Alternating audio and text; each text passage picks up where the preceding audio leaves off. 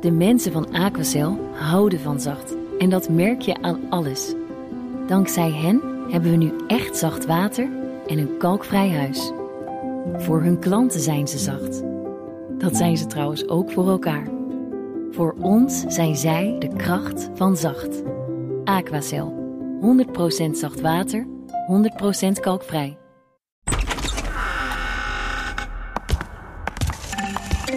Wat is jullie gewoonte? Zeg je, zeg je in de podcast je of jij? Ja, zaten we net te, te, te- meestal doen we met zeg maar politici-achtige mensen doen we dan wel u voor de hè, voor de, nou, dan heb je nog een zweem van eh, professionele afstand. Oud-Kamervoorzitters heb ik wel de neiging u te zeggen. Oké, doen we u, maar dan doe ik ook u terug. Hè? Dat mag. Ja. Ik heb, ja, want ik heb enorm de gewoonte om dan je en jij terug te zetten, omdat jullie zo enorm jong zijn. maar nee, dat doen we. Dat Ja, ik, proberen ik we- weet nu al dat het fout gaat, maar we gaan het gewoon we, proberen. als we vervallen in je en jij is ook prima. proberen Als het, we eh, zien wel. We beginnen met Moet u. ook vanzelf Precies. Oké, dan gaan we lekker van start. Nou ja, als een uitermate turbulent jaar. Kan een beetje een gemeenplaats zijn. Maar dit jaar was het wel echt zo. Met natuurlijk de eerste aanloop naar de verkiezingen. De corona er doorheen. De moeizame eh, formatie. Ja, ehm, ik kan me geen jaar herinneren waar eigenlijk zoveel gebeurde. Zoveel spannende kwesties ook aan de orde En waren. opeens eh, veranderde alles en werd ik staatssecretaris eh, Klimaat en Energie. En het ging heel snel. Een hele vervelende aanleiding, omdat mijn collega die voor mij zat ziek thuis zat. Ehm, maar een enorme verantwoordelijkheid die ik wel met eh, nou, veel plezier heb opgepakt. Ja, ik ben geïnstalleerd op 1 juni. Nou ja, ik, ik had mezelf eh, eh, natuurlijk gekandideerd. Ik was op de lijst terechtgekomen. Dus dan hoop je natuurlijk ook wel gewoon in de Kamer terecht te komen. En dan bent u de jonge coming man. Eh, enorm vertrouwen wat eh, het CDA in u heeft hè, daarmee. Ja, en dat vind ik ook heel erg mooi. Dit is Nieuwsroom Den Haag van vrijdag 24 december. Sophie van Leeuwen is hier in de studio. En op afstand in Zeeland, zei u, meneer Wijsklas, is eh, Frans Wijsklas, de oud-Kamervoorzitter, om het jaar mee door te nemen. Wat fijn dat u er bent. Ja, goedemorgen Sophie en goedemorgen Mark. Ja, ik dacht, die man die heeft zo hard lopen twitteren en ook op BNR dingen lopen schreeuwen het hele jaar. We moeten hem toch maar eens aan het einde van het jaar uitnodigen voor een goed gesprek. Leuk, we gaan het proberen. Ja, En daar komt nog iemand binnenwaaien, als het goed is, aan het einde van de show, eh, mijn nieuwe collega. Nog even in spanning onze nieuwe houden. collega. Ja, dus dat, Oh, dat ja. later. Als- Verrassing. Thomas van Groningen, die gaat jullie verlaten. Ja, de lokroep van de televisie is soms te groot. Maar we krijgen er een hij hele blijft- goede voor hij terug. Blijft, hij blijft vast twitteren. Maar u ook. En in het afgelopen jaar heb ik heel vaak gedacht... die meneer Wijsklas, die is van de VVD toch? Maar Ja. u heeft heel veel dingen getwitterd... waar ik het VVD-profiel niet helemaal in terugzag. Eh, Zou dat kunnen? Ja, dat klopt wel, denk ik. Eh, als, je, als je kijkt naar het, het, het klassieke VVD-profiel of naar. Of als je ieder woord vergelijkt met, of iedere tweet vergelijkt met het, het VVD-verkiezingsprogramma, dan klopt dat zeker wat u zegt. Eh, omdat ik, ik hou van, van twitteren, dat is wel duidelijk, want ik Ja. doe het veel. Volgens, volgens mijn vrouw doe ik het te veel. En ik hou er ook van om dan gewoon als Frans Wijsglas te twitteren. En niet na te denken. eh, eh, oh, wat, wat zal eh, de VVD, of wat zal Mark Rutte of Sophie Hermans of wie dan ook ervan vinden. Zoals ik ook niet denk, wat zal Jesse Klaver ervan vinden. Daar ben ik soms positief over, soms kritisch over. Zeker. Dus dat klopt. Ik, ik probeer met, met mijn eigen profiel te twitteren. En denk er niet zo bij na of het voor of tegen welke politieke partij dan ook is. Ook niet de VVD. En moet ik me dan voorstellen, bent u echt de hele dag al die plenaire debatten aan het, aan het kijken? Nee. Want u bent nog scherper dan sommige journalisten eh, op het nieuws. Oh, nou, dat is een mooi compliment eh, als het aan het begin van ons gesprek. Eh, nee, niet de hele dag. Dat zou, dat, dat zou, dat zou helemaal ruzie met mijn vrouw opleveren. En ik moet eerlijk zeggen dat ik het ook sinds de nieuwe Kamer er zit... met de 19 fracties breng ik het ook niet meer op hoor, om een heel debat. Zeker de eerste termijn van de kant van de Kamer. Als die 19 fracties aan het woord zijn, breng ik het niet meer op om... eh, om eh, eh, het hele debat te volgen. In het begin, zeker in het begin van de coronacrisis, de eerste coronadebatten, deed ik het wel. Maar nee, nu niet meer. Ik, ik kijk meestal de, de eerste. als ik een debat volg, ik volg ze ook niet allemaal natuurlijk. Maar als ik een belangrijk debat volg, kijk ik naar de eerste zes, zeven sprekers. Zo, zo tot en met Klaver, Ploemen. En dan vaak hoor, luister ik er een paar waar ik in geïnteresseerd ben, luister ik terug. Omzicht nog even of zo. Ja, omzicht vind ik, vind ik interessant om terug te luisteren. Uh, uh, vaak de mensen van Volt. Uh, ook mevrouw Simons, dat ze een hele speciale invalshoek heeft. Ik vind haar manier van debatteren wel heel interessant. Dus ja, op die manier. En sommige debatten, dan zijn we gewoon aan het wandelen of doe ik andere dingen en luister ik niet. Deze week werd u trouwens ja, op uw wenken bediend door de Partij voor de Dieren. Um, ik kreeg volgens mij ook nog een appje dat u op een soort van SP-achtige manier aan twitteren was over Schiphol. Ja, die zag ik. Ja, die zag ik. Ja. Maar Wat dat was dat met Schiphol? Dat was de SP in Frans Wijsglas. Ja. De nationale ophef dat de niet-essentiële winkels op de luchthaven. Oh ja, ja, dat Schiphol gewoon open winkels waren. Dus mijn neiging zou zijn om die suggestie van de Kamer over te nemen. Dat moet dan wel in een, spoedig, in een spoedregeling. Uh, dus we zullen dat dan zo spoedig mogelijk regelen en verwerken in de tijdelijke regeling maatregelen COVID-19. Maar ik denk dat ik daarmee het gevoel van de Kamer uh, weerspiegel. Bent u een beetje naar links opgeschoven in de loop van de tijd? Ja, vraag heb ik mezelf ook wel eens gesteld. En ik denk, je kunt het niet zien in links-rechts. Want soms kom ik met, met, dat zien jullie ook wel, met, met opmerkingen of commentaren die dan ja, uh, rechts zijn of rechts worden genoemd. En dan krijg ik er opeens weer van langs van, van mensen van wat dan links wordt genoemd. Ik vind het zeker in de huidige ingewikkelde tijd vind ik het heel moeilijk om in termen van links-rechts te denken. Is, is kritiek op, het, op onderdelen van het coronabeleid van het kabinet, uh, is dat links of rechts? Ik, ik, ik vind het moeilijk om dat te zeggen. Um, maar um, om, om wel heel nog iets wel concreter op de vraag antwoord. Ik vind dat ik met voor mezelf vind ik dat ik met het jaren ben ik wel. Uh, ja, ik, dan moet ik niet links-rechts zeggen, uh, wat progressiever geworden. Dat vind ik wel van mezelf. Als ik soms dingen terug uh, bedenk of, of wel terug lees in oude krantenknipsels uh, van mezelf uit de jaren, vooral de jaren dat ik buitenlandwoordvoerder voor de VVD was, toen was ik wel een stuk rechtser. Dat is zeker zo. Ik hoor ze bij de VVD wel eens zuchten, meneer Wijsglas, uh, over uw tweets en dat, dat Rutte dan in de Kamer moet gaan zitten. Die vinden het wel heel erg kritisch allemaal. Ja, ik heb het idee dat. Ik, ik weet zeker dat er, dat er VVD'ers. En, en nog wel eens ook, ook soms mensen van andere partijen. Maar, maar we hebben het nu over de VVD. Ik weet zeker dat er VVD'ers soms wel eens zullen zuchten. En uh, god, daar heb je hem weer. Kan hij niet uh, zijn, grani, zijn graniumswater gaan geven? Ja, ga met pensioen. Oh, dat bent u al. Heeft u geraniums? Ja, dat zal zeker wel eens gezegd. Uh, nee, gedacht worden. Sommigen zeggen het ook wel eens. Um, Rutte zelf heb ik, heb ik uh, uh, niet uh, heel vaak, maar toch regelmatig persoonlijk contact mee. ik drink wel eens koffie met hem. moet je voorzichtig mooi zijn om te denken dat je de enige bent die dat doet, dat weet ik. En bij hem heb ik het, het oprecht het idee, oprecht van zijn kant het idee dat hij zich er niet aan stoort. Zullen we eens naar dit jaar gaan?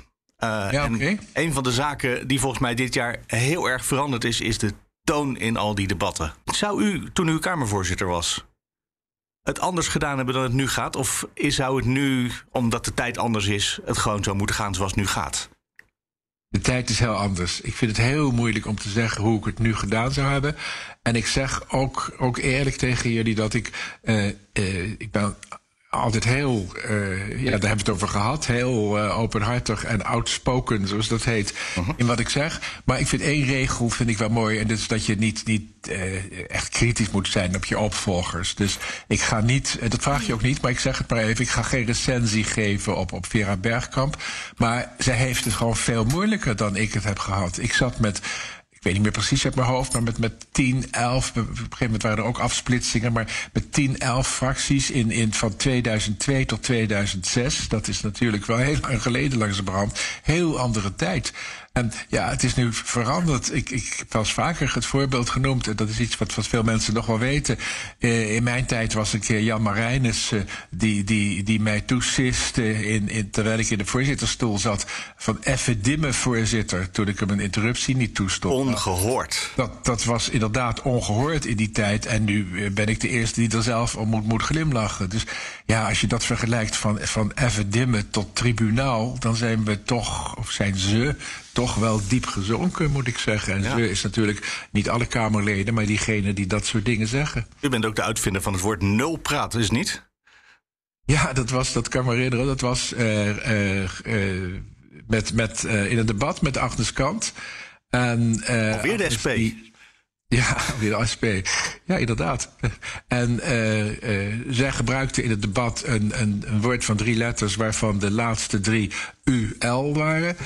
En de eerste kunt u raden. En ik zei, toen zullen we in de handelingen zetten... eh, dat we er nul praten. Dus met een N van Nico van maken. En nou, iedereen lachen en Agnes in de eerste plaats lachen. Maar dat was allemaal veel gemoedelijker.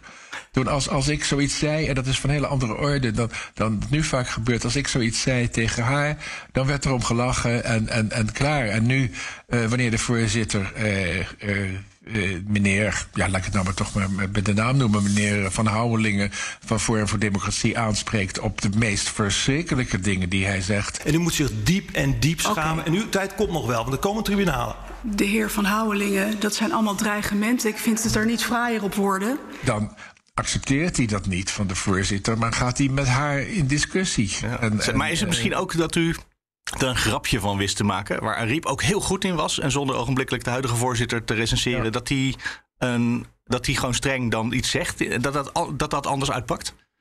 Eh, misschien. Eh, dat, ja, ja, dat zou kunnen. Eh, ieder, ieder mens is zoals die is. Ik, ik, hou wel, ik hou van grapjes maken. En Kadisha Ariep, die, die kon dat ook goed. En ja, eh, de mevrouw Bergkamp doet dat inderdaad wat minder. Maar dat is ja, geen kritiek. Zo, ieder, Nee, nee, het is zei, niet kritiek, iedereen maar meer over hoe dingen iedereen werken. Zoals, iedereen is zoals die is. Maar dat zou heel goed kunnen, ja.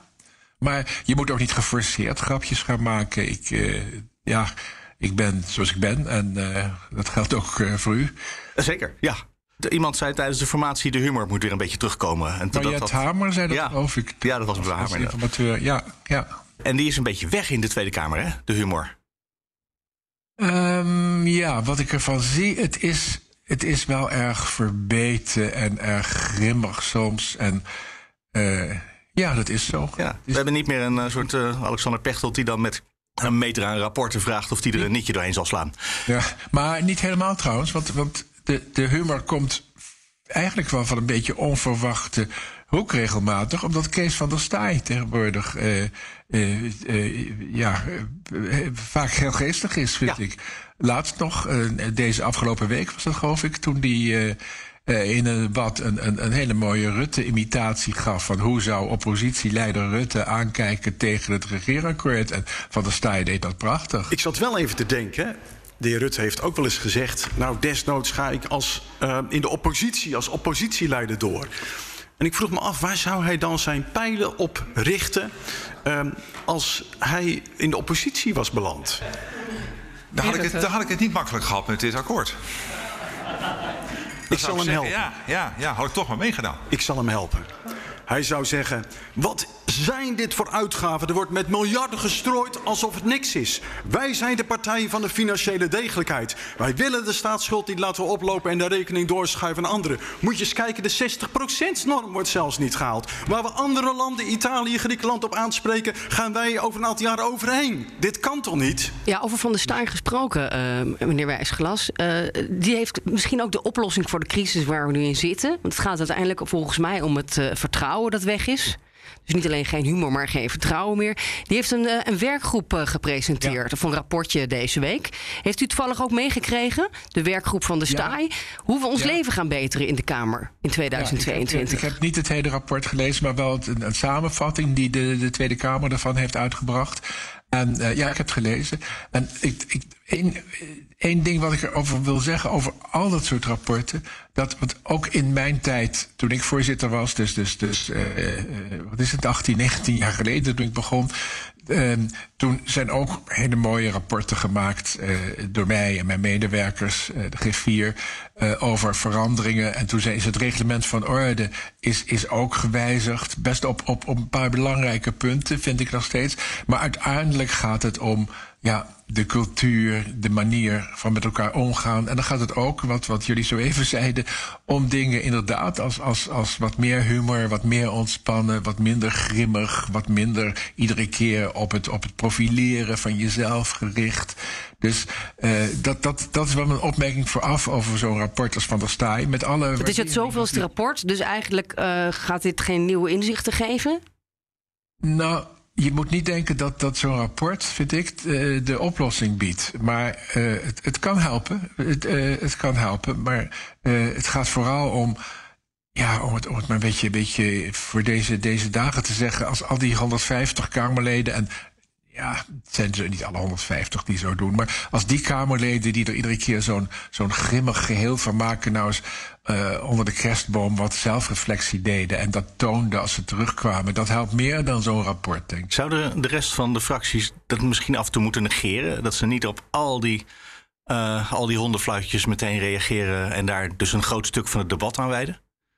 Ja, dat is ontzettend moeilijk uh, dilemma altijd. Hè. Heel lang geleden, toen, toen Wilders echt begon met, met dat soort dat soort dingen te zeggen en te roepen. Toen heeft Rutte eens een keer gezegd: Ik, ik ga niet als een, als een, als een, een, een, een hond, of, of hoe hij het precies zei, op een in de, in, de, in de arena geworpen stuk rood vlees reageren. Ik laat het liggen. Maar ja, het is een dilemma. En er worden tegenwoordig ja, toch dingen gezegd die je niet mag negeren, vind ik. Dat, maar dan laat je je ook gijzelen door, de, door die andere partijen. Ja, dat is een beetje zo. Maar aan de andere kant, een, een, een, ja, om toch maar weer dat voorbeeld te gebruiken. Wanneer er in de Kamer wordt gezegd door het ene Kamerlid uh, van Forum tegen een Kamerlid van D66: er komen tribunalen en dan, dan, dan weten we u te vinden of worden van ja, die strekking. De tijd komt nog wel. Ja, dat mag je niet laten lopen, want dat doet je toch denken aan hele zware en zwarte tijden in onze geschiedenis. Uh, ja, ik, ik, ik, ik, zeg het maar. Uh, in de dertiger jaren waren het de, de, Kamerleden van de NSB die zo hebben opgetreden.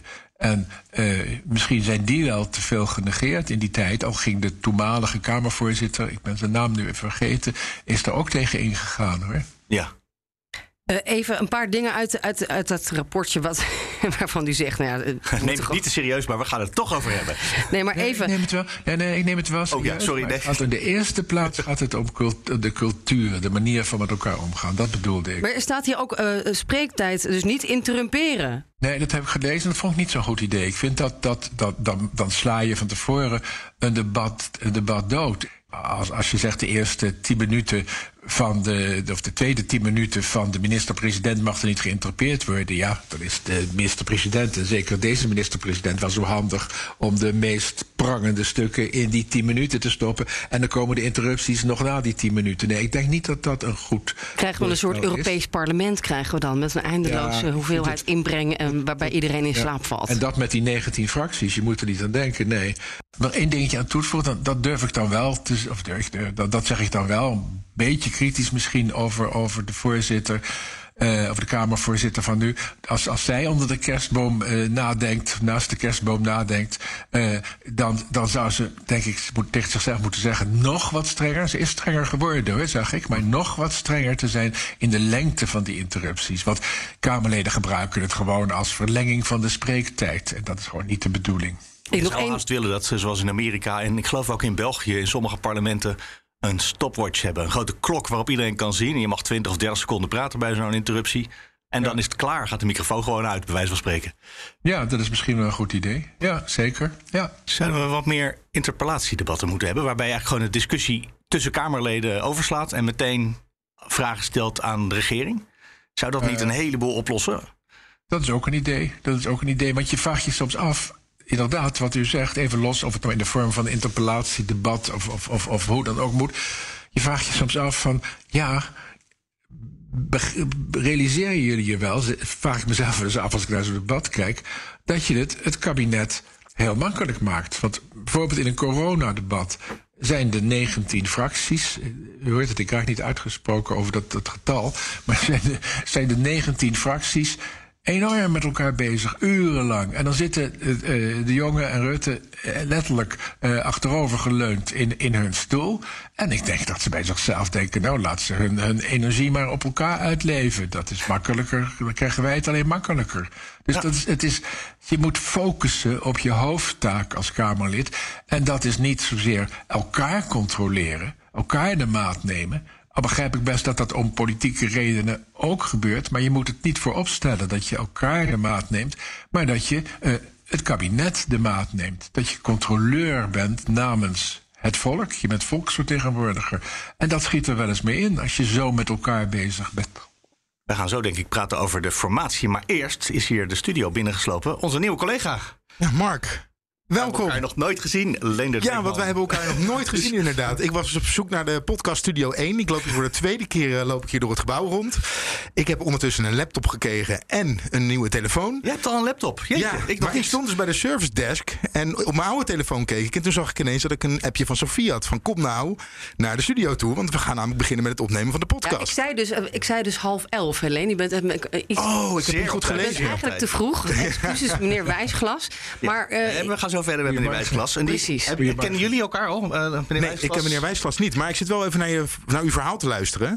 En uh, het... U zegt eigenlijk van uh, het moet meer inhoudelijk. Maar hoe kijkt u nou aan tegen het feit dat de Kamer gebruikt wordt als clipjesfabriek? Want dat is natuurlijk de reden dat veel Kamerleden vragen nog een keertje stellen. Uh, niet vragen namens andere fracties uh, hè, of namens een andere fractievoorzitter namens hun willen laten stellen. Hoe ziet u die ontwikkeling? De televisiestudio ja. Alsmeer, hè, zoals ja. Sarip het noemde. Ja, is het feestelijk. En, en, en, en u noemt uh, Kadisha Riep terecht, want zij heeft er ook vaak iets over gezegd. Vera Bergkamp heeft er ook opmerkingen over gemaakt, ook in interviews uh, uh, de laatste tijd. Ja, ik vind het echt feestelijk, omdat het. natuurlijk mag je een, een, een deel van je eigen inbreng en de reactie daarop of een deel van het debat uh, mag je online zetten en, en, en, en via de sociale media naar buiten brengen. Maar uh, uh, zoals, zoals Leendert is de naam, hè? Ja, zeker, ja. ja, ja. Of Leen. Leendert mag Leen? ja, dat is goed. Leendert. Ik vind Le voor VVD'ers die vinden Leendert wel deftiger dan Leen. Ja, precies. Leendert. Ja, zegt u maar Leendert dan. zoals Leen dat zei, het wordt en, en, en, en, en ja, ook Sophie, uh, dat uh, het wordt gebruikt als, als, als studio. En wat ik enorm irritant vind, je, je merkt, ik word er een beetje boos over, dus, dus je triggert me met deze vraag. Uh, wat ik enorm irritant vind, is dat men dan, en niet alleen de, de filmfabriek, Denk, PVV, Forum, hoor. Ook andere partijen, ook mijn eigen partij. Dat men dan alleen de eigen inbreng. Ja, niet het antwoord op de vraag. Caroline van der Plas deed het van de week. Maar nooit de reactie. Ja. Dat is gewoon oneerlijk. Ik bedoel, als je het doet, als je een scherpe vraag, tenminste, ze vinden die vraag dan zelf scherp, daarom filmen ze hem of, of gebruiken ze dat filmpje. Als je die dan op, op, op sociale media zet, ja, dan is het toch gewoon correct om ook het antwoord uh, van het andere Kamerlid of van de minister of staatssecretaris daarbij te zetten. Het is, het is manipulatie op deze manier. Maar die voortdurende campagne eigenlijk, hè, die we in Den Haag ja. zien, bij al die partijen, dus 19 inmiddels, uh, is dat ook niet gewoon uh, een van de redenen waarom we zo diep in deze coronacrisis zijn gestrand? Dus iedereen is bezig met zijn campagne. We hebben het over nieuwe politieke cultuur. De Tweede Kamer moet, gaan, moet, moet hier iets aan doen, toch ook? Uh, die moeten gaan samenwerken en met, ook met een langetermijnvisie komen in plaats van campagne te voeren voor de volgende verkiezingen. Ja, ja ik begrijp wat je bedoelt. Uh, uh, het lukt me niet hè, om u te zeggen tegen je. We wisten al dat het zou gaan gebeuren. Ja.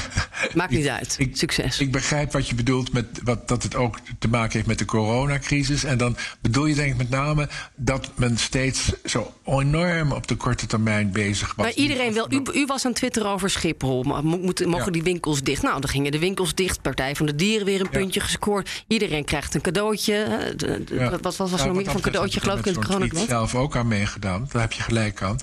Maar, uh, U doet er ook aan mee, ja? Ja, nee, ik heb er ook aan, aan mee. de polarisering. Schiphol-tweet is, is, is onder. Maar goed, ik ben. Het is toch ook een beetje symboolpolitiek? Als we in plaats van dat we nou al een langer termijnvisie hadden gehad, nu, Ja, ja, zeker. Ik ben het helemaal met je eens. En, en het is iedere keer weer. Af, af, wat was het nu? De bloemenwinkels moesten de, de, de, de bloemen uh, niet in een vaas zetten, maar in een emmer of zoiets. Ik weet het niet meer. Maar, ja, en de dierenartsen zijn ook essentieel. Want anders mochten hun kinderen niet naar de kinderopvang. Dat was weer van BBB, geloof ik. Ja. Nou ja. Nee, dat is natuurlijk echt gepriegel in de marge. En dat is, dat is, dat is betreurenswaardig. En uh, ja, er had, had ook van de kant van het, het kabinet wordt verweten. We hebben het nu over de, opeens over de coronacrisis al. Maar het, het kabinet wordt verweten dat er geen langetermijnvisie is. Waarbij ik wel aanteken, even tussendoor, en, en dat zal iedereen zeggen, dat het, het natuurlijk makkelijk gezegd is. Kom eens met een lange termijn visie, sorry, visie. Als er eh, in deze crisis iedere keer letterlijk een nieuwe virusvarianten komen. Dus het is wel heel moeilijk hoor, zo'n lange termijn visie. Dat teken ik er wel bij aan. Maar toch, men had wat meer van dat korte termijn gepriegel in, in het politieke debat, in het politieke debat afgekund. Uh, dat is de regering, kabinet te verwijten, maar ook de Kamer zeker. Is dat ook niet iets wat inderdaad bij Mark Rutte vooral ligt? Als je hem vraagt over evaluatie, hoe ging de crisis tot nu toe? Dan zegt hij, nou, daar is het te vroeg voor. Evalueren doen we achteraf. Trouwens, nee, deze vraag laat ik heel even hangen. Want ik wil nog heel even eerst, we waren bijna begonnen met de introductie van Leendert. Even iets over Leendert weten nog. Je komt bij het AD vandaan, ja, dat is wat ik van je weet. Je gaat naar onze Haagse redactie van BNR. Zeker. Bij het AD heb ik uh, een uh, jaar lang de podcast uh, Politiek Dichtbij gepresenteerd. Ja. Samen met, ik was echt jouw, ik was echt de ja, Mark van het AD. Was je, dus ja, dat is goed concurrent, ja, ja, daarom. van het AD met Tobias den Hartog en Niels Klaassen, die schoof heel vaak bij ons aan. En en verder ben ik uh, samensteller bij uh, AD Video, uh, was ik. En dan komt er eigenlijk op neer, iemand zei, het is lastig uit te leggen, wat ben je nou als je samensteller bent? Maar kort samengevat, als je samensteller bent, ben je eigenlijk een soort eindredacteur die minder verdient. Dat was, dat was de, de, de, korte samenvatting Dat daarvan. is wat het is, ja. ja, nu naar, Daar naar ben je BNR. naar BNR gegaan. Ja, nee, geweldige tijd bij het Algemeen Dagblad gehad. Gisteren voor het laatst in de regie gezeten. En nu loop ik vandaag eventjes hier mee. En ik, zoals ik al zei, ik dacht dus dat ik te laat was, maar ik was dus te vroeg kwam ik binnenlopen. Was royaal op tijd, ja. Ja, ik was royaal op tijd. Uh, maar dat was omdat ik uh, nu het ja, BNR leer kennen. Dus achter de schermen meekijk. In de regie heb gestaan. mensen op de redactie leer kennen. Het zijn zoveel gezichten. Maar het is in ieder geval één ding. En dat is. Het is het is een leuke club. Dat is in ieder geval zeker familie. Ja, ja. ja, een hele leuke club. En maar dat het is ook een gezellige dag hè, om elkaar tegen te komen. Zo'n zo'n dag voor kerst. Iedereen is in, uh, in, een, uh, in een goede stemming hier op de redactie. Altijd. Dus het is uiterst gezellig. Maar even, even Den Haag. Hoe ga je daar naartoe nu? Hoe spring je daarin? En we zitten ook nog midden in een lockdown. Ja, in een soort van in ellendige situatie. Ik moet eerlijk zeggen dat ik het nog wel een sprong in het diepe vind. Stiekem vind ik het wel een beetje spannend. Den Haag is natuurlijk een, uh, een plek waar je een groot netwerk moet hebben. Uh, en uh, veel mensen moet kennen, veel moet praten, veel moet kletsen. Nou, een netwerk heb ik wel, maar die is nog niet zo groot als dat die zou moeten zijn. Dus ik ga het eerste wat ik ga doen, is heel veel kletsen in Den Haag. Iedereen die ik moet kennen, ga ik leren kennen.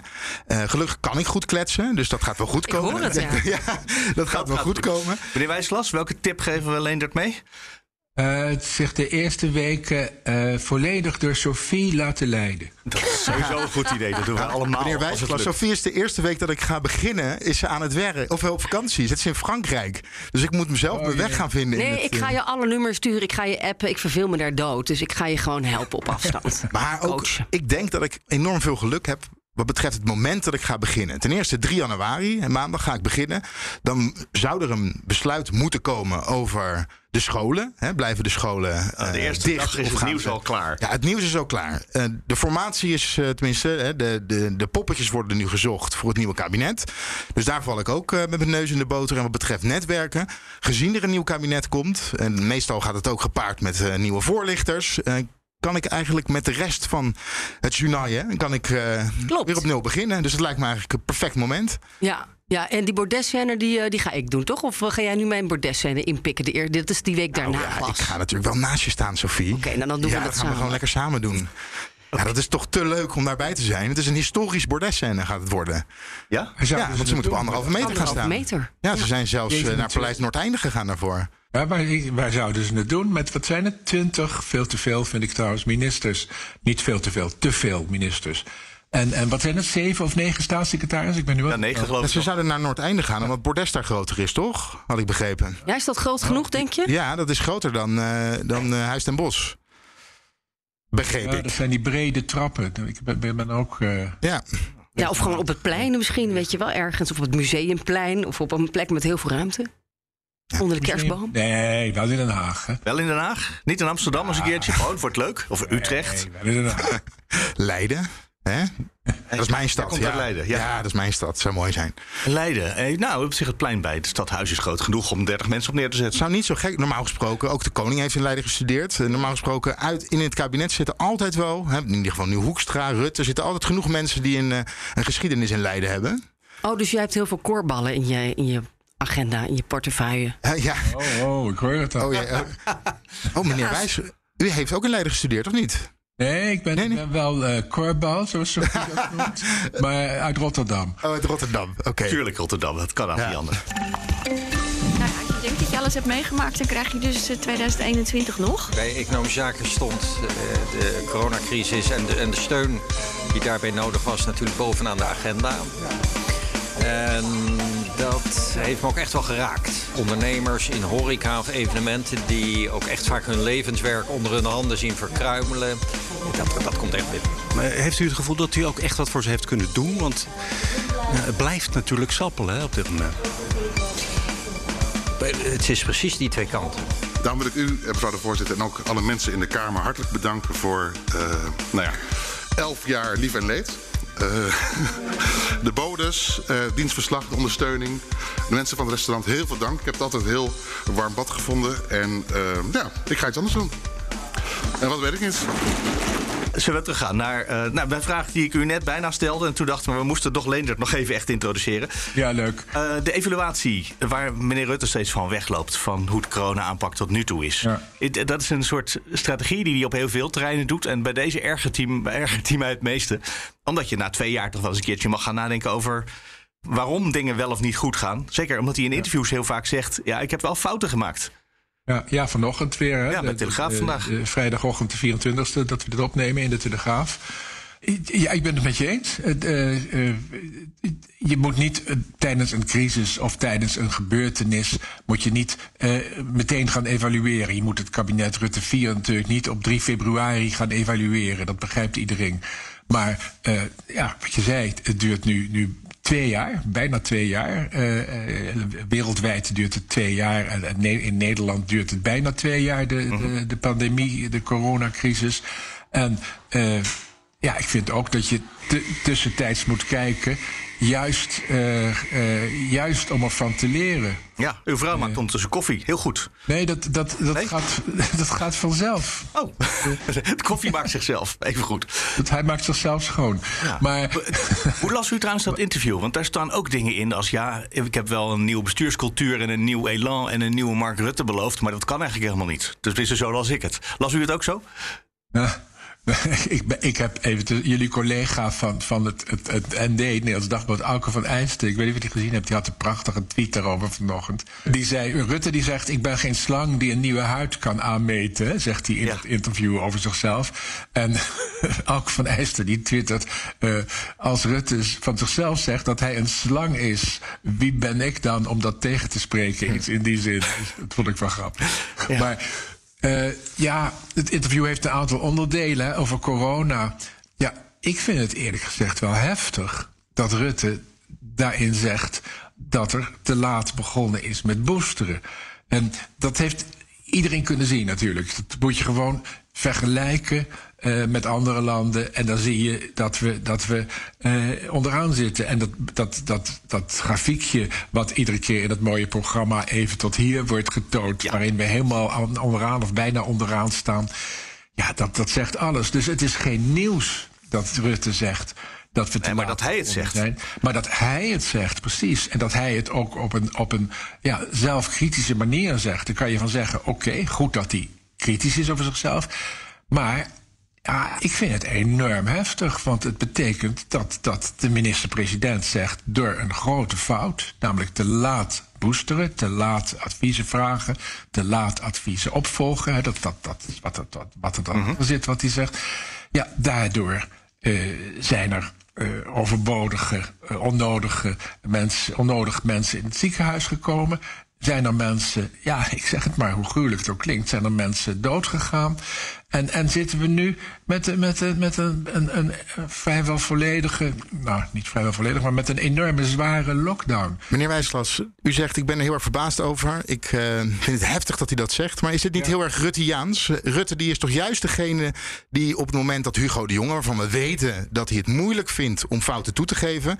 dat als hij dat niet kan, dat Rutte voor hem door het slijk gaat... en wel zijn excuses aanbiedt. Ik was hier niet zo verbaasd over hoor, eerlijk gezegd. Ja, nou, ja, ik, ik, ik weet niet of ik er verbaasd over ben. En ik, ik weet ook niet precies of, er, of wat erachter zit, of het dit is wat je nu zegt. Het kan best. Maar ehm, ik was er, ja, wat ik al gezegd heb, ik was er een beetje geschokt door. Want, ik, want ja, je moet je dan toch voorstellen wat daar staat. De minister-president geeft toe dat er met iets essentieels. Want, want dat weet iedereen langzamerhand van alle deskundigen. Dat dat Van Dissel zegt niet voor niks. Boosteren, boosteren, boosteren. En de jongen en iedereen is nu eh, eh, dat aan het versnellen voor zover mogelijk. Maar wat u net zei, eh, er zijn mensen onnodig gestorven. Daar kwam het eigenlijk op neer. Ja. Sil, eh, Sylvana Simons zei dat ook hè, in een Kamerdebat tegen Mark Rutte. En dat was onbeschoft en onbeschaafd. Dit land, deze hele wereld, is geconfronteerd met een pandemie. In februari, maart vorig jaar. In de hele wereld zijn heel veel doden te betreuren. Dat is verschrikkelijk. Eh, mevrouw Van Ark heeft net toegelicht eh, gelicht, eh, hoe we gaan proberen daar ook respectvol uiting eh, aan te geven. Maar om de indruk te wekken dat door de gekozen strategie er hier 30.000 doden te betreuren zijn. Het is het, en, en alle andere dingen in deze motie. Het gaat wat mij betreft ver Voorzitter. off limit. Voorzitter, Ik als onbeschaamd, de minister-president. Je doet dit niet tussen beschaamde mensen. Als ik, Tot zo, slot, mevrouw als ik zo vrij mag zijn. Ik vind het not done dat je kosten wat kost vasthoudt aan een beleid waarvan we na anderhalf jaar moeten concluderen. En zeker na het weekend dat hier vandaag ter eh, eh, discussie staat, namelijk eh, het, het loslaten van allerlei maatregelen met desastreuze gevolgen. Ik vind het onbeschaafd om daar niet de verantwoordelijkheid voor te willen nemen. Ik- Was dat een onterecht verwijt van Rutte naar Simons toen dan? Dat denk ik namelijk. Simons, van Rutte naar Simons. Ja. Ja, weet je. Ik, ik, dat, jullie kennen me en, en, en, en, en eh, Sofie en Mark helemaal. Dat ik geef altijd, probeer altijd antwoord te geven. Ik, ik, ik, ik weet het niet goed. Ik, in alle oprechtheid, ik weet het niet goed. Het was ook de sfeer van dat debat en de manier waarop dat ging. Ik, ik, ik, da, da, daar geef ik geen. Nee, maar geen antwoord is soms het beste. Wat, wat ik wel bijzonder vind, is dat je dus aan je telegraaf, natuurlijk een beetje een VVD-krant, dus dat je zegt het ging fout en dat je dat wel erkent. Terwijl in de het coronadebat deze week eh, is- heeft Rutte die, altijd diezelfde verdedigingslinie. Nee, heel Europa is overvallen. Ik vergeleek het eerder deze week met de val van Kabul. De crisis in Afghanistan en onze tolken die daar nog zaten en niet op tijd waren weggehaald.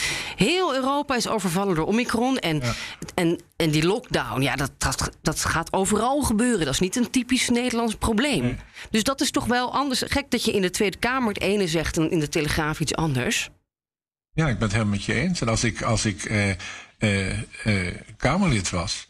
En, en ik, ik wou eerst zeggen oppositie-Kamerlid, maar ik zeg gewoon Kamerlid. Want eigenlijk moeten ook, ook coalitiefracties kritisch zijn. Maar dat is een ander onderwerp, dat is dualisme. Daar komen we misschien nog op. Maar waarom zeg je het dus niet in de Kamer? Omdat dat, dat heeft dus veel grotere Nee, wat gevolgen. ik wou zeggen is, als ik Kamerlid was, zou ik nu eh, eh, vragen stellen. Eh, het, is, het is moeilijk, er zijn geen mondelinge vragen volgende week. Maar zou ik vragen stellen, precies wat jij nu zegt. Van, ja, wat ik, eh, beste minister-president, ik kan het niet meer volgen. Eh, eh, u, zegt in de Kamer A, namelijk wat jij zo even zei, Sophie. En, en, en, en in, in de, Telegraaf op, op kerst, kerstdag, eh 24e, eh, zegt u dit. Ja, Meneer Wijsglas, ik ga u heel even plagen hoor. Want u zegt als ik nu Kamerlid zou zijn, dan zou ik daar vragen over gaan stellen.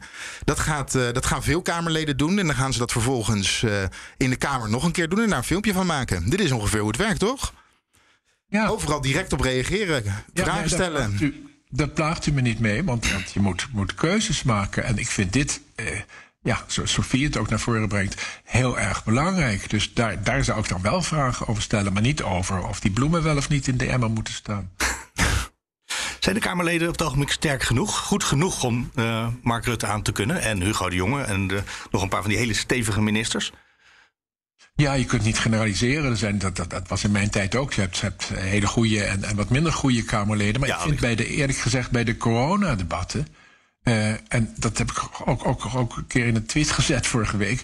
In de coronadebatten vind ik uh, dat we goede Kamerleden hebben. We, zeg ik, dat Nederland goede Kamerleden heeft. Niet allemaal, maar nou, uh, en als ik een naam vergeet, dan, dan, dan sorry daarvoor. Maar iemand als Atje Kuiken, Lisa Westerveld. Maarten Heink van de SP. Heink. Paul Verwij. En, en, en, ja, 21. Paternotte. Uh, ja, nou, ik noem er een paar. Je noemt er een paar. Ik vind dat we in de, de, de, de, de groep die nu die uh, coronadebatten doet, vind ik een aantal hele sterke, goede Kamerleden bij. Die ook dualistisch durven te zijn. Kijk naar Paternotte. Zullen we het hebben over de formatie? Ik denk het grootste trauma van dit jaar. Ja, politiek. Ja, Gek genoeg wel. Corona is, is voor mij, als je mij wakker maakt en wat zeg je, wat vind je het aller, allerergste van het afgelopen jaar, dan zeg ik, en heel velen, jullie waarschijnlijk ook uh, uh, met mij, uh, corona. Alles wat er gebeurt is met corona. Niet in politieke zin, gewoon het feit dat de wereld in deze situatie terecht is gekomen. Maar als je naar de politiek kijkt, dan is het de formatie inderdaad. Hoe kijkt u daar nu op terug? En is dat inderdaad het ergste wat u ooit heeft meegemaakt in politiek Den Haag? Ja, ja, ik vond het ja, het ergste. Het ergste in de zin van kabinetsformaties en dat soort dingen. Er zijn eh, ongetwijfeld politieke gebeurtenissen die, die erger waren. Maar ik begrijp wat je bedoelt qua proces, qua formatieproces uh, en qua sfeer die er ontstond in Den Haag. Uh, uh, vond ik dit wel heel erg en vind ik het heel erg. En het feit dat er nu een, een, een coalitieakkoord is uh, en, en straks een, en, een regeerakkoord dadelijk. En, en nieuwe ploegministers. En dat het eindelijk uh, voorbij is, uh, allemaal. dat maakt me niet milder, moet ik zeggen. Ik vind het echt, ja, een, een, schande wat er gebeurd is. Waar zit de schande uiteindelijk in essentie in? dat het in een tijd van corona, van het toeslagenschandaal van de klimaatcrisis, van stikstof, van woningen, nou, noem maar op. Een tijd waarin het land en de wereld, van, van spanningen internationaal, Afghanistan. is een tijd waarin het land en de wereld in een buitengewoon moeilijke en heftige en ernstige situatie zit. Dat politici als, en ik ga nu expres de namen noemen, dat politici als Rutte, Kaag, Segers en Hoekstra zich permitteren om daar een half jaar, en je merkt, ik word er boos van als ik erover praat, een half jaar met elkaar bezig te zijn. Op een onprofessionele manier, denk aan het debat van 1 april, op een onprofessionele manier met elkaar om te gaan, met alle gevolgen van dien. Ja, dat vind ik een grote schande. Daar kan ik nog steeds boos over worden. Hadden we dan nu een beter regeerakkoord gehad? Want dat hebben ze natuurlijk best wel snel in elkaar moeten flansen. Dankzij nou, dit alles. Het, het, het schandelijke is eigenlijk dat we als ze. Uh, uh, 17 maart waren de verkiezingen. Als ze 20, 25 maart waren begonnen met een normale manier van formeren. Niet uh, functie elders, enzovoort, enzovoort, enzovoort. En, en uh, wanneer ze dan uh, er vrij snel op uit waren gekomen. Want dat, op zich is dat niet onlogisch gezien de verkiezingsuitslag. Dat ze met deze vier partijen, de, de, ook de huidige coalitiepartijen, een kabinet gingen maken. Dan was precies hetzelfde regeerakkoord. nou, maart, april, mei op, op 25 mei gepresenteerd. Dus het, het maakt voor de inhoud van het regeerakkoord niet uit. En dat maakt het nog erger. Er is dus echt tijd die er niet was, op onverantwoorde wijze verprutst. En ja, wat dat betreft is mijn, mijn respect voor de vier politici die ik noemde, is echt minder geworden. Het klinkt hard, maar zo voel ik. Ja. Ik heb nog een vraagje voor u. Kijkt u, en wat u nu vertelt, is dat vanuit het oogpunt van de oud-politicus of vanuit het oogpunt van de kiezer? Jeetje, dat vind ik een moeilijke vraag. Dat is, ja, ik, ik ben van het wijsgelas en zo denk ik erover. Ik ben oud-politicus, ik ben zelf kiezer, ik, spreek met kiezers. Dat, dat, nee, vind ik moeilijk te beantwoorden. Zeg maar gewoon van, nee, voor mezelf zeg ik, dat is mijn mening. Daarom word ik ook bozig. Ik, ik, als ik in een bepaalde jas kruip, dan word je niet echt bozig. Dat doe je alleen als je, als je heel persoonlijk bent. Nee, wat, wat ik namelijk bij u hoor, is iets wat ik bij de de kiezer, dus mensen die wat meer op afstand staan van politiek Den Haag, ook hoor. Dat gaat er juist over dat, dat er zoveel maanden nodig geweest zijn om een kabinet te vormen die we al hadden. En die gevallen is op de toeslagenaffaire. Ja. En die zelf daar de lessen uit zou trekken. En met, Mark houdt niet van het woord, maar met nieuw elan zou komen. Met een nieuwe bestuurscultuur. En beloofd had om een regeerakkoord op hoofdlijnen te schrijven. Nou, Ja. we hebben allemaal het regeerakkoord gelezen. Ook dat. Eh, als ze meer letters op die pagina hadden gezet, was het onleesbaar geworden. Want eh, en het, het zijn 40, 45 pagina's of zo, hè, zonder Heel bijlagen. veel details. Ja, het, het is niet normaal. Het is een van de langste regeerakkoorden die ooit geschreven is. Ja, nou, en dat is dat allemaal, niet, al die beloftes zijn gebroken. Ja. Nou ja, het is, het, het- ik, u zei, wie ben je, de, namens wie spreek je? Nou, ik spreek namens Frans Wijslas, maar ik weet natuurlijk, ik spreek heel veel mensen en ik lees en ik luister, eh, dat dat heel, heel veel kiezers erover zo- zo over denken. Vandaar ook het, het, het gedaalde vertrouwen in de politiek en in het kabinet. Dus dat is zeker zo, ja. Is dat regeerakkoord, want het is eigenlijk voor een groot stuk is het toch gewoon een traditioneel regeerakkoord, wat jullie net ook beschrijven. Alle moeilijke dingen die zijn eh, in ge- algemene termen beschreven. En de dingen die makkelijk zijn, die zijn tot in detail uitgewerkt. Maar het is eigenlijk als je het over stikstof hebt en dat soort ingewikkelde problemen. Is dat nou het dualisme dat ons beloofd was? Of is dat dat ze er niet uitgekomen zijn en dat het gewoon eigenlijk mislukt is om daar iets, een compromis over op papier te zetten? Ja, ik vrees toch meer het laatste. Ja? Ik vrees meer het laatste. Je bent heel somber.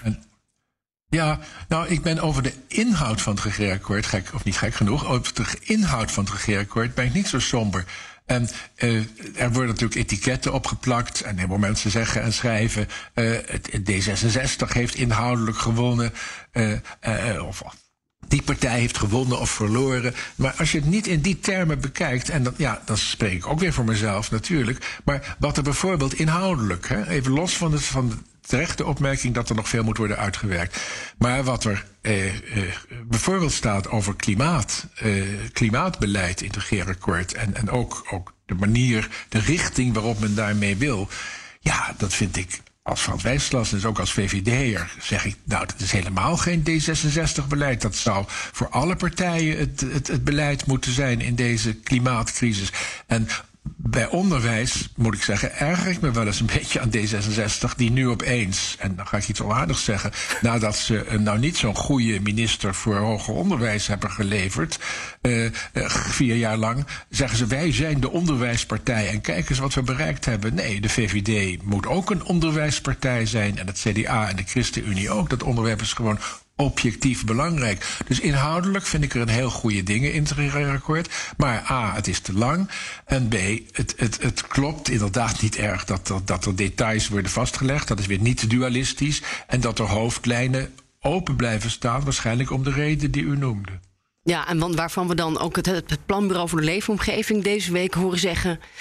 Eh, grote vraagtekens bij eh, de uitvoerbaarheid. eh, Of het eigenlijk wel gaat lukken, ook met de wooncrisis. Ehm, Alles wat er staat. ehm, ja, we hebben te weinig mensen op de arbeidsmarkt om het te realiseren.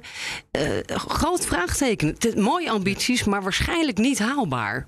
Ja, nou, zo somber, maar zo'n planbureau heeft er meer verstand van dan ik natuurlijk. Maar toch, op mijn gevoel, zo somber ben ik niet. Al is dat punt van de arbeidsmarkt natuurlijk wel een enorm knelpunt. En, en dat is dan, wat ik nu ga zeggen, is wel een, een, een echte VVD-opmerking, zeg ik maar zelf. Eh, die financiering, je kan wel zeggen, al die miljarden voor stikstof, woning, klimaat enzovoort. Al die miljarden die komen in fondsen terecht. En eh, daarmee wordt gefinancierd en daarmee tast je de overheidsfinanciën, de spelregels van de overheidsfinanciën niet aan. Ja, dat vind ik wel wat erg makkelijk, want geld kan je maar één keer uitgeven. Of het nou in een fonds zit of in de gewone begroting. Het drukt toch op ja, het economisch gebeuren, om het maar zo maar te zeggen. Op, het, op de financiële degelijkheid van het land. Een juridisch Dat trucje is het, hè? Een beetje een, een trucje, inderdaad. En wat er ook nog bij zit. Eh, en en eh, eh, dat is dat als het eenmaal in zo'n fonds zit, is het voor de Tweede Kamer moeilijk te controleren. Hè? Uitgaven in de begroting, die kan je als je wil cent voor cent amenderen. En dat als Kamer, als er een meerderheid is. En met zo'n fonds kan dat niet. Als het eenmaal het fonds is goedgekeurd, ben je de grip als Tweede Kamer behoorlijk kwijt. En ja, dat is niet super democratisch, moet ik zeggen. Ik wil nog even naar de uitvoerbaarheid van de plannen met u toe. Ehm, er zijn natuurlijk een aantal ehm, nou, pro- problemen geschetst waar direct iets aan moet gebeuren. Hè? De zorg, het onderwijs, ehm, wonen. eh, de energie, klima- eh, de CO2-uitstoot. Maar als je nou naar de eerste veiligheid, belangrijke. Als je daar naar kijkt hè, en dan naar die uitvoerbaarheid. Wat is er nodig? Dat zijn arbeidskrachten. Zowel bij veiligheid bij de politie. Uh, de uitstroom, ze hebben nu al mensen tekort. Ja. De uitstroom is zo groot, er gaan nog veel meer mensen tekort uh, gaan ze komen. De zorg, zelfde verhaal. Onderwijs, zelfde verhaal. Energietransitie. De netbeheerders kunnen op dit moment nieuwe aansluitingen niet realiseren, omdat ze simpelweg de mankracht niet hebben om dat te doen. Dus windmolenparken, zonneparken, hele woonwijken worden op dit moment nog niet aangesloten op het, uh, op het net. Nou heb je allemaal, heb je daar arbeid voor nodig. Nou, de, de, de, enige plek waar ik dat voorbij zie komen is dat als je die boeren onteigent, dan kan je die misschien omscholen en uh, elektricien maken of politieagent. Maar anders zie ik, en dat zei Vuilbrief ook, uh, anders zie ik echt geen oplossing hiervoor. Want waar gaan we dat vandaan halen? Arbeidsmigrant, uh, arbeidsmigratie is volgens mij de enige oplossing dan, toch? Ja, ik zei het tussen de dippen, zei ik het er straks ook al, of, of, of, of zo net ook al. Uh, dat die, de, de, de stand van de arbeidsmarkt, het gebrek aan arbeidskrachten, aan werknemers.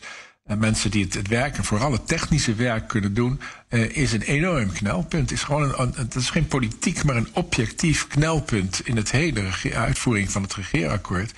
En ja, arbeidsmigratie is daar een antwoord op. Uh, dan zijn er politieke partijen die meteen beginnen te gillen als je dat woord noemt, omdat ze tegen uh, immigratie zijn, wat het ook is. Nou, dat is nogal kortzichtig natuurlijk. Maar dat is een antwoord. En verder, ja, opleiden, opleiden, uh, omscholen. Maar dan denk ik niet zozeer aan de agrariërs. Maar ehm, dat is wel iets van de langere termijn. Dus het is een enorm knelpunt. En parttime werken verbieden zou ook een oplossing kunnen zijn. ja, nou ja, Stop de oplossing zeggen ze van hè, de, de kinderopvang gratis maken zodat mensen meer uren gaan werken. Maar Thomas van Groningen, hè, dus mijn voorganger, die ja. toen het regeerakkoord gepresenteerd werd, heeft hij aan alle onderhandelaars gevraagd: gaan we het accepteren of willen wij uh, iemand hè, in de zorg aan het bed hebben die geen Nederlands spreekt? Daar wilde Mark Rutte ook geen antwoord op geven. Want u zegt, er gaan partijen gaan, hè, die op de achterste benen staan... op het moment dat het over arbeidsmigratie ja. gaat. Maar de VVD wil daar op dit moment, in, hè, in de vorm van Mark Rutte... ook geen uitspraak over doen. Nee, maar ik weet niet of het nou...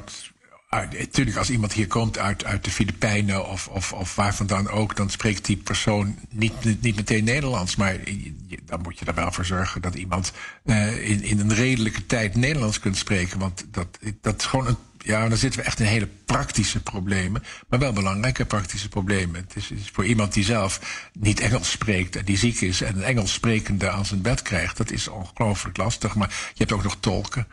Wel doen dus, zegt Wijsglas. Gewoon hierheen halen, toch? Ja, nou, ik, ik, laat ik nou niet doen alsof ik deskundig ben op ieder gebied. Maar wel over nadenken hoe je dat efficiënt en goed en redelijk kunt doen.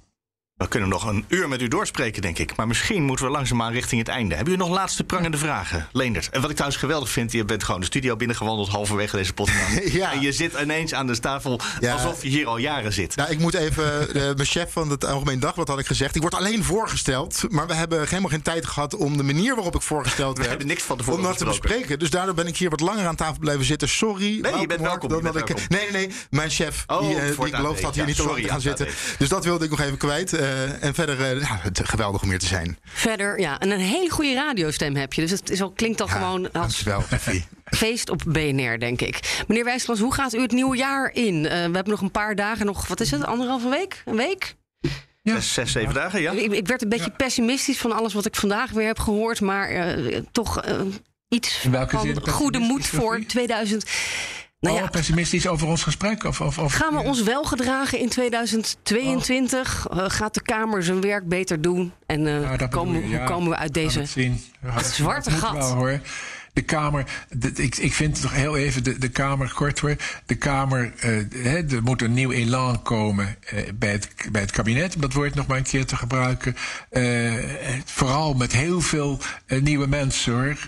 alsjeblieft, voor mij mag, mag, mag 90% vervangen worden. En dan geef ik geen persoonlijk oordeel over welke minister dan ook. Maar het is goed om nu dezelfde partijen terugkomen om dat met nieuwe mensen te doen. Anders, anders is het niet geloofwaardig terug. Toch, u triggert me hoor. Want als de Kamer, ja, als in de Kamer, hè, dus er een nieuwe Kamer geïnstalleerd wordt en meer dan 50% is nieuw, ja. dan krijgen we ellenlange betogen over dat dat, en ook van, van wetenschappers, dat dat absoluut niet wenselijk ja, ook is. Van mij, ook van mij. Ook van nu nog. Ja, en, niet helemaal consequent. En dat hele kabinet, dat kunnen we, kunnen we gaan vervangen. Dat klinkt gek. Ja. Ja, dat, dat is waar. Dat is dus de, de andere kant van de medaille. Dus je, je betrapt me op een kleine inconsistentie op je eerste werkdag. Maar het is. Lekker. Het is, eh, het is, dat is waar. Maar toch vind ik het.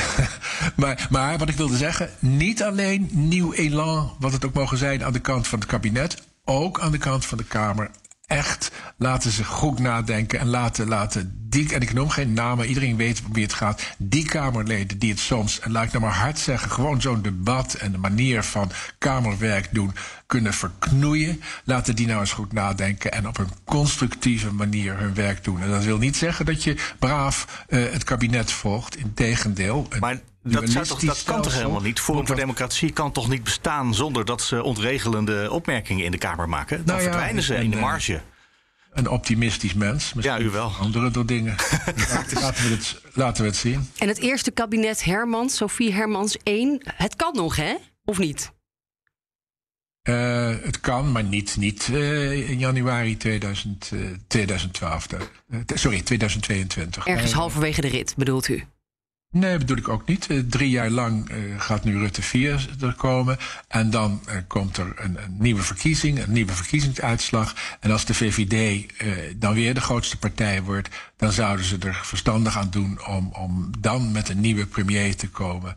En of dat nou Sophie Hermans is, of Edith Schippers, of Janine Hennis, of iemand die we misschien nog helemaal niet zo goed kennen nu, dat zien we dan wel. Wel, nog even aan het laatste. Ik heb geen bezwaar tegen het woord elan op zich hoor. Alleen ik geloof niet dat dezelfde partijen. Nou, eigenlijk wat Frans Wijsglas net ook beschrijft. Als je dezelfde mensen in dezelfde coalitie neerzet. dan weet ik niet precies waar het vandaan moet komen.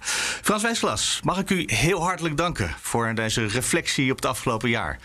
Was mooi om te, te doen met jullie drieën. Ja, en ik wens jullie uh, hele mooie kerstdagen en een uh, zeer goed nieuwjaar. En uh, ik mag vast weer af en toe te gast zijn bij BNR, bij Ochtendspits of elders. Ik mag het hopen, ja. U, u solliciteert nu alweer een commentaar op de bordesscène, hoor ik.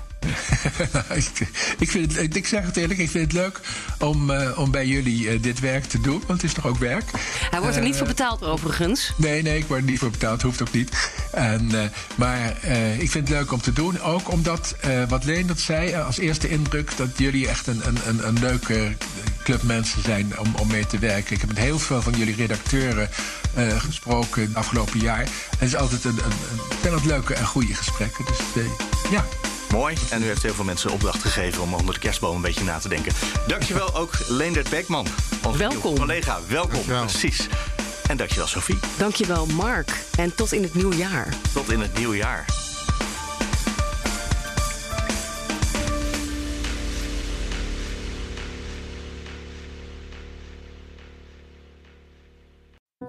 De mensen van Aquacel houden van zacht. En dat merk je aan alles. Dankzij hen hebben we nu echt zacht water en een kalkvrij huis. Voor hun klanten zijn ze zacht. Dat zijn ze trouwens ook voor elkaar.